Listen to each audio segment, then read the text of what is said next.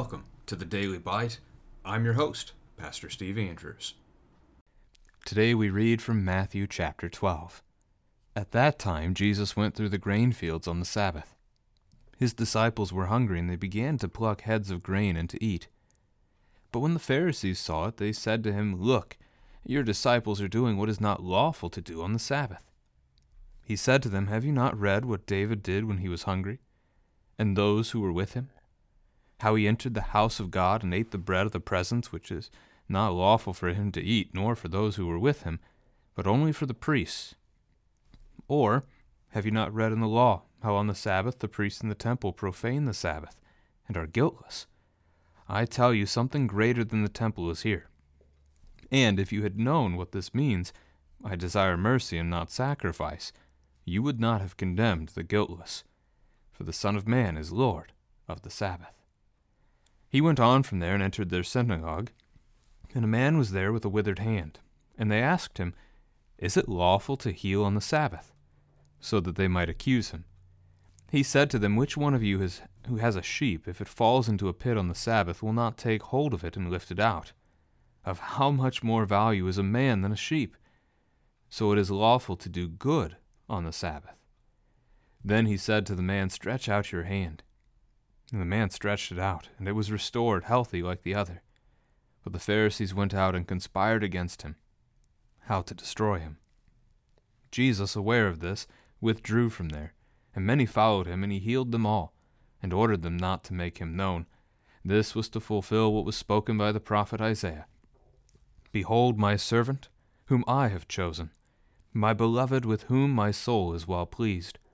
I will put my spirit upon him and he will proclaim justice to the Gentiles. He will not quarrel or cry aloud, nor will anyone hear his voice in the streets. A bruised reed he will not break, and a smoldering wick he will not quench, until he brings justice to victory, and in his name the Gentiles will hope. Then a demon oppressed man who was blind and mute was brought to him, and he healed him, so that the man spoke and saw. And all the people were amazed and said, Can this be the son of David? But when the Pharisees heard it, they said, It is only by Beelzebul, the prince of demons, that this man casts out demons. Knowing their thoughts, he said to them, Every kingdom divided against itself is laid waste, and no city or house divided against itself will stand. And if Satan casts out Satan, he is divided against himself. How then will his kingdom stand? And if I cast out demons by Beelzebul, by whom do your sons cast them out? Therefore they will be your judges. But if it is by the Spirit of God that I cast out demons, then the kingdom of God has come upon you. Or how can someone enter a strong man's house and plunder his goods unless he first binds the strong man? Then indeed he may plunder his house. Whoever is not with me is against me, and whoever does not gather with me scatters. Therefore I tell you, every sin and blasphemy will be forgiven people, but the blasphemy against the Spirit will not be forgiven. And whoever speaks a word against the Son of Man will be forgiven, but whoever speaks against the Holy Spirit will not be forgiven, either in this age or in the age to come. Either make the tree good and its fruit good, or make the tree bad and its fruit bad, for the tree is known by its fruit.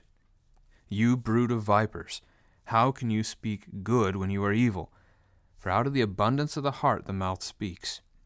The good person out of his good treasure brings forth good, and the evil person out of his evil treasure brings forth evil. I tell you, on the day of judgment, people will give account for every careless word they speak, for by your words you will be justified, and by your words you will be condemned. Then some of the scribes and Pharisees answered him, saying, Teacher, we wish to see a sign from you. But he answered them, An evil and adulterous generation seeks for a sign, but no sign will be given to it except the sign of the prophet Jonah. For just as Jonah was three days and three nights in the belly of the great fish, so will the Son of Man be three days and three nights in the heart of the earth. The men of Nineveh will rise up at the judgment with this generation and condemn it. For they repented at the preaching of Jonah, and behold, something greater than Jonah is here. The queen of the south will rise up at the judgment with this generation and condemn it. For she came from the ends of the earth to hear the wisdom of Solomon. And behold, something greater than Solomon is here. When the unclean spirit has gone out of a person, it passes through waterless places, seeking rest, but finds none. Then it says, I will return to my house from which I came. And when it comes, it finds the house empty, swept, and put in order. Then it goes and brings with it seven other spirits more evil than itself, and they enter and dwell there, and the last state of that person is worse than the first. So also it will be with this evil generation. While he was still speaking to the people, behold, his mother and his brothers stood outside, asking to speak to him. But he replied to the man who told him, Who is my mother, and who are my brothers? Stretching out his hand toward his disciples, he said, Here are my mother and my brothers. For whoever does the will of my Father in heaven is my brother and sister and mother. This is the word of the Lord. Our chapter today ends up being primarily about Jesus' interaction with the Pharisees who are opposed to his ministry as he seeks to bring about forgiveness of sin and salvation to all people. So it begins with the Sabbath, that his disciples are plucking heads of grain because they're hungry as they walk through the fields. So they're eating, they're working small amounts. The Pharisees had a series of 39 additional laws about the Sabbath.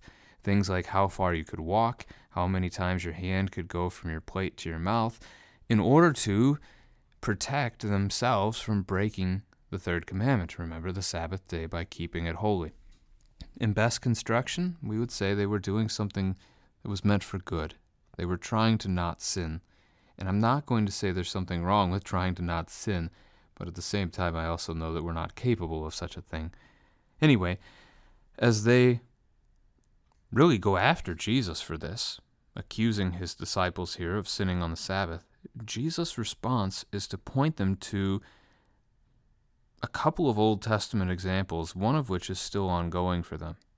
1 Samuel 21, as David is on the run from King Saul, who was trying to take his life, he comes across the priest at Nob, Ahimelech, who gives him the bread of the presence. He feeds him.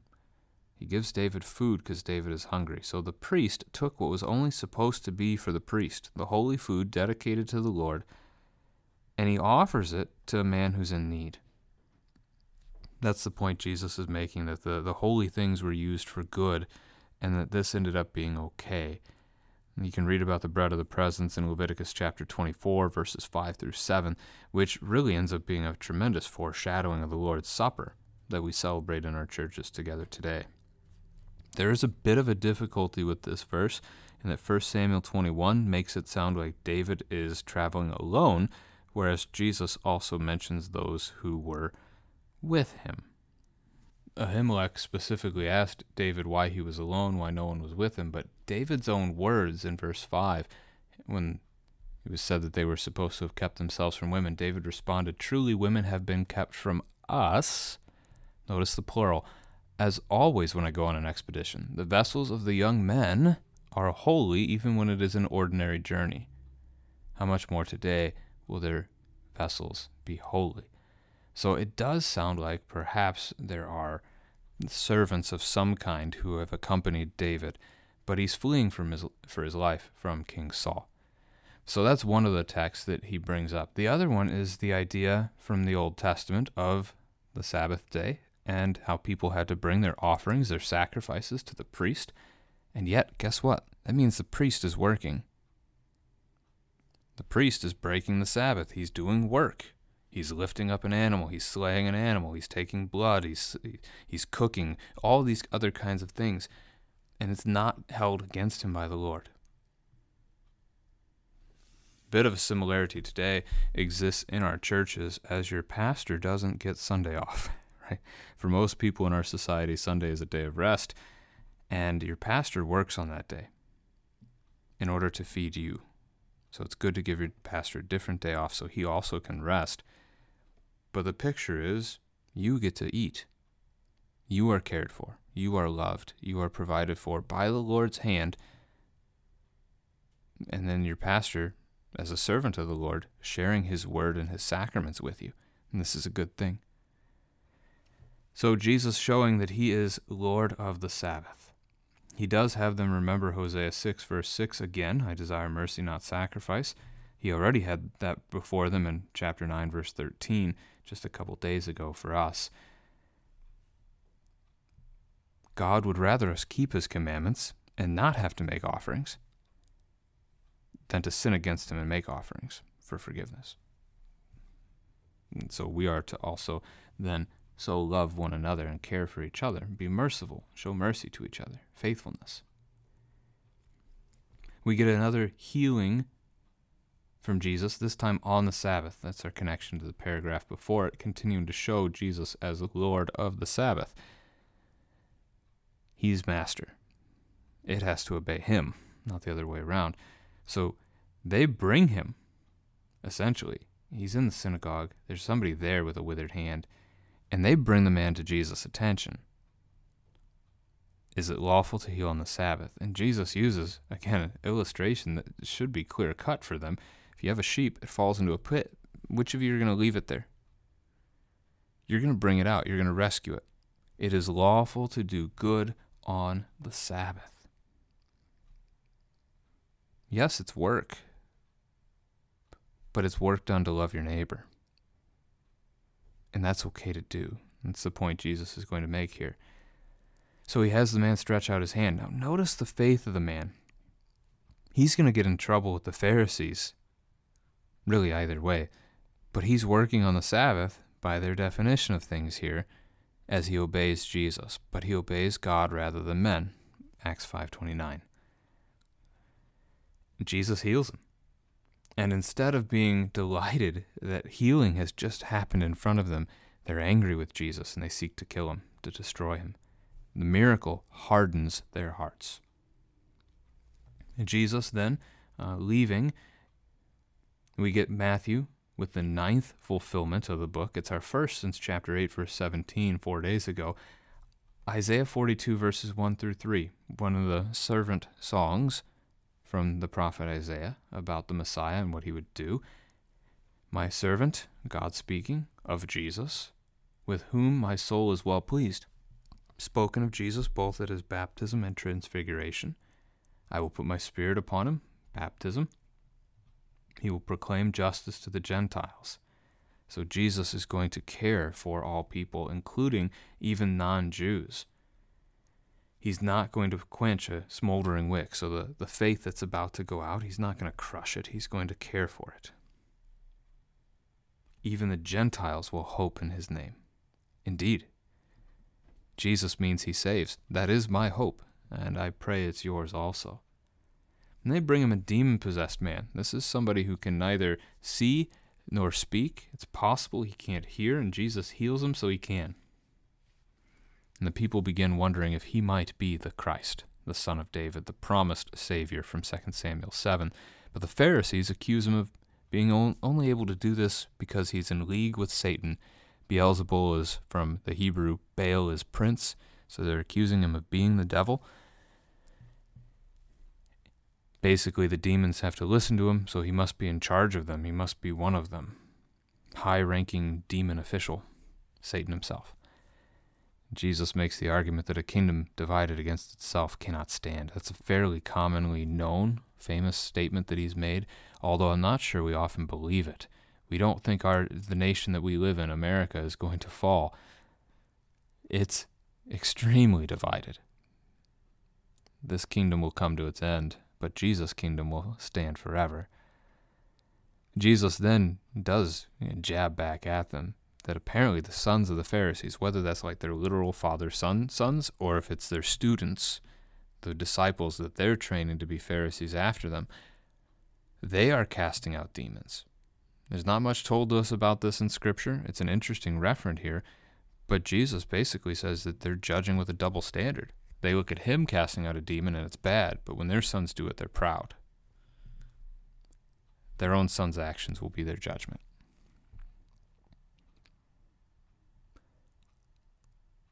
Jesus then goes into an illustration. I do think we often get this one backwards. How can someone enter a strong man's house and plunder his goods unless he first binds the strong man? Then indeed he may plunder his house. The devil is the strong man, and this world is his house. Jesus comes, he binds the devil by his death on the cross and by his resurrection so that he can plunder the devil's house That is, he can rescue us, redeeming us from the devil's grasp. Whoever is not with me is against me. That's a well known statement, although not often attributed to Jesus, just in a worldly sense, friends and enemies kind of statement. Whoever does not gather with me scatters. And that's what the Pharisees are doing. They're not seeking to bring people to Christ and thus to forgiveness, life, and salvation. And if you're not, you're leading them away. There is no in between. Jesus then speaks of the only unforgivable sin, blasphemy against the Holy Spirit. This is unbelief. How you unravel this one, ask your children the question what does the Holy Spirit do? You can go to the third article of the Apostles' Creed, a great way to do it, or you can simply say the Spirit creates faith in us, and the Spirit leads us to repent. The Spirit points us to Jesus. So if we reject the Holy Spirit, we don't have faith, we don't repent, and we don't see Jesus. Thus, not forgiven. That's the only unforgivable sin, is the blasphemy against the Holy Spirit, unbelief. The tree statement in paragraph starting at verse 33, Jesus calls them a brood of vipers, just as John did back in chapter 3, verse 7. Good trees produce good fruit, bad trees, bad fruit. Straightforward. I do think that the analogy he uses or the picture he uses in the rest of that paragraph is something we need to pay more attention to. I love the original language, clunky in the Greek, that gets cleaned up in English. Here's the clunky version The good man out of the good storehouse throws out good. The evil man out of the evil storehouse throws out evil. It's like the picture you've been stockpiling uh, expensive things in your house for the last 20 years. And now your house is full and you find some new fancy stuff that you want to store in your house. In order to store that new fancy stuff, you have to throw out some of your older stuff. Guess what you're throwing away? You're throwing away fancy stuff. Or, if your house is just filled with garbage and you have more garbage, you have to throw some garbage out. It's an it's a interesting way to picture this that whatever we have filled ourselves with, that's what we overflow with. And this is what I think we need to pay more attention to. So asking asking our children, what should we fill our hearts with? We should fill them with things of God, with his word, with time and fellowship with brothers and sisters in Christ, with those who will point us to Christ, so that when we have the opportunity, what are we overflowing with? With God's word, with forgiveness, pointing others to Jesus, as he's called us to do. If you're filled with sports, because you watch sports all the time, that's what you're going to share with others. It doesn't help others. That's the thing to keep in mind. Revelation 20 is kind of brought up here. By your words you will be justified, by your words you will be condemned. Revelation 20 is fascinating that we are judged by our books, everything that we've do- done in our life thought, word, deed. But those who are in Christ, their name is written in the book of life, and so they will be judged by his book by his book of life, which is perfect, not by their own. We then get the sign of Jonah. They demand a sign from Jesus. What more do they want to see? They've watched him heal people. A withered hand became good again. But they still want a sign. Prove yourself to us. Says the only sign that they will get is the sign of Jonah. Three days in the fish, Jesus will be three days in the earth that causes some difficulty for people. Uh, Friday afternoon, Friday night are actually two separate days. What we think of because their day starts when the sun goes down. So he's buried at the very tail end of one day, and then all of Friday, and then Saturday. He is in the tomb three days. It just doesn't always look like it on a calendar the way people want it to by our own timing. So he, he points to Jonah preaching in Nineveh, that they repented. He points to the queen of the south, a pagan who comes and, and wants to hear of Solomon's great wisdom. That's 1 Kings chapter 10. That they have gotten to hear from Jesus and they reject it. So they will be condemned on the day of judgment. The unclean spirit part is another fascinating section, and it leads to the question for our families can demons possess Christians? Essentially, what Jesus is pointing out here, he has done a miracle, and there's no change in the person. He cast out a demon, but because faith has not taken place, the demon comes back and the house is still empty, the body, the person. And so the demon brings other demons along, re inhabits the person, and now that person's worse than before. This leads us in the history of Christianity to believe that a person who is filled with the Holy Spirit, because we are Christians, we trust in Christ, we follow Christ as our Savior who's forgiven us, we cannot be possessed by demons. It's not to say they can't attack us and harm us, but it's a fascinating and also a very comforting thing. And lastly, his family comes to see him, and Jesus essentially rejecting them here who is my mother? Who are my brothers? And he points to his disciples, those who do the will of his Father.